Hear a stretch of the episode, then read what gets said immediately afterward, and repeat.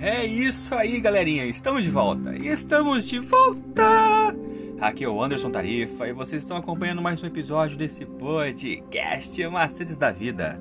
Nós estamos trazendo mais uma meditaçãozinha jovem para você. Hoje, terça-feira, dia 14 de dezembro de 2021, com o tema Deuteronômio, obediência por amor e gratidão. Então, você, meu caro jovem, continue acompanhando os episódios e escute agora que nós estamos trazendo para o seu deleite.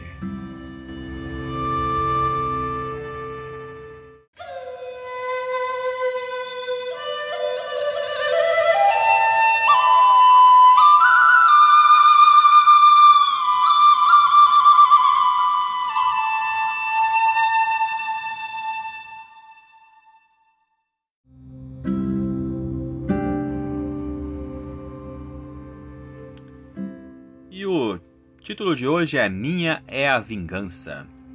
Porque o final do cântico, lá em Deuteronômio 30, apresenta alguns conceitos que podem ser difíceis de entender sobre Deus. Como ele pode se vingar, como pode matar e ferir, e como pode trazer justiça retributiva contra seus inimigos, afiando a sua espada, retribuindo àqueles que o odeiam devorando carne e vingando o seu povo, tudo isso no verso 41 a 43.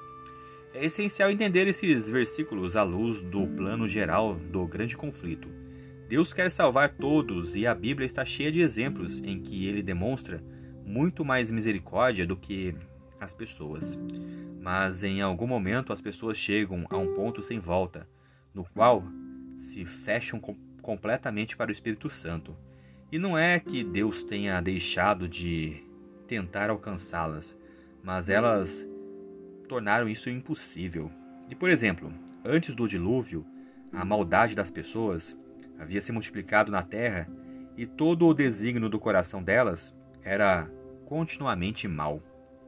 E isso deixou Deus sem condições de alcançá-las, e mesmo assim, ele assume a responsabilidade pela punição final do pecado. O Senhor não quer que ninguém pereça e faz tudo o que pode para trazer as pessoas de volta a Ele.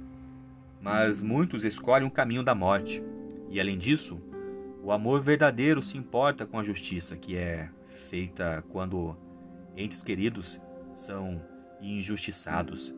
O Senhor é um Deus de justiça e ele acerta as coisas quando as pessoas ferem os vulneráveis e inocentes. O amor verdadeiro exige justiça. Para aqueles que aceitam o seu perdão, Deus assume a punição sobre si mesmo e morreu para que eles não tivessem que experimentar a segunda morte. Mas ainda há consequências nesse mundo por crimes hediondos cometidos contra pessoas inocentes. Quando passamos por situações como essa, traz muito conforto e paz saber que Deus vai se vingar como alguém que conhece corações e mentes e vai consertar as coisas. A ideia presente em Deuteronômio 32 e 43 é bastante clara. Outras nações ou a própria natureza se alegrarão quando o Senhor restaurar a terra e o seu povo e vingar os erros cometidos contra eles. Deus vence, Satanás perde. Amém, amém. Vamos pensar um pouquinho agora. Que exemplos de injustiça você já viu ou experimentou em sua vida? E como você se sente quando vê os ímpios ficarem impunes e os vulneráveis ou inocentes sofrerem? É isso aí, galerinha. Mais uma vez, obrigado pela atenção que vocês estão disponibilizando para este canal. Vocês acabaram de escutar a leitura do nosso guia de estudos da lição da Escola Sabatina, que tem como anseio falar do amor do Pai de forma objetiva e descontraída.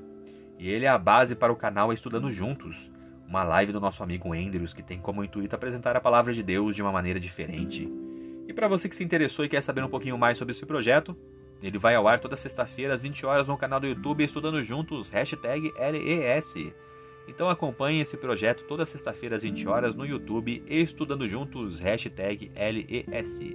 Mais uma vez, obrigado pela atenção. Eu sou o Anderson Tarifa e vocês estão aqui nesse podcast Macetes da Vida. Por hoje é só e valeu!